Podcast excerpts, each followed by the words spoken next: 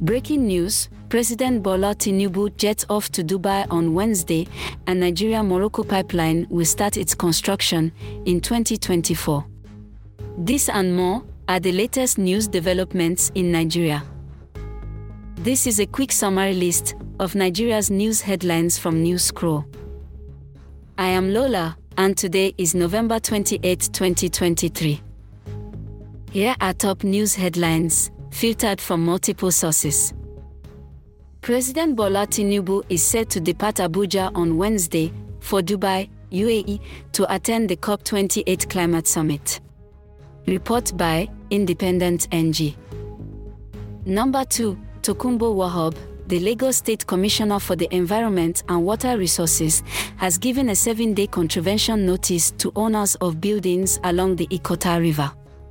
Report by Daily Post.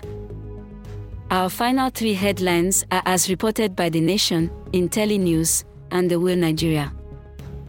Number three, the Minister of Aviation and Aerospace Development, Festus Keyamo, has criticized Ethiopian Airlines' deal with the former President Muhammadu Buhari's administration on the proposed national airline, Nigeria Air.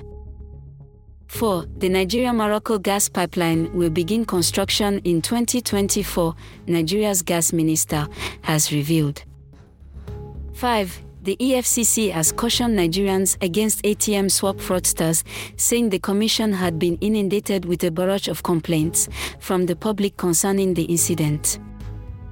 This rounds up the news updates in Nigeria via News Scroll.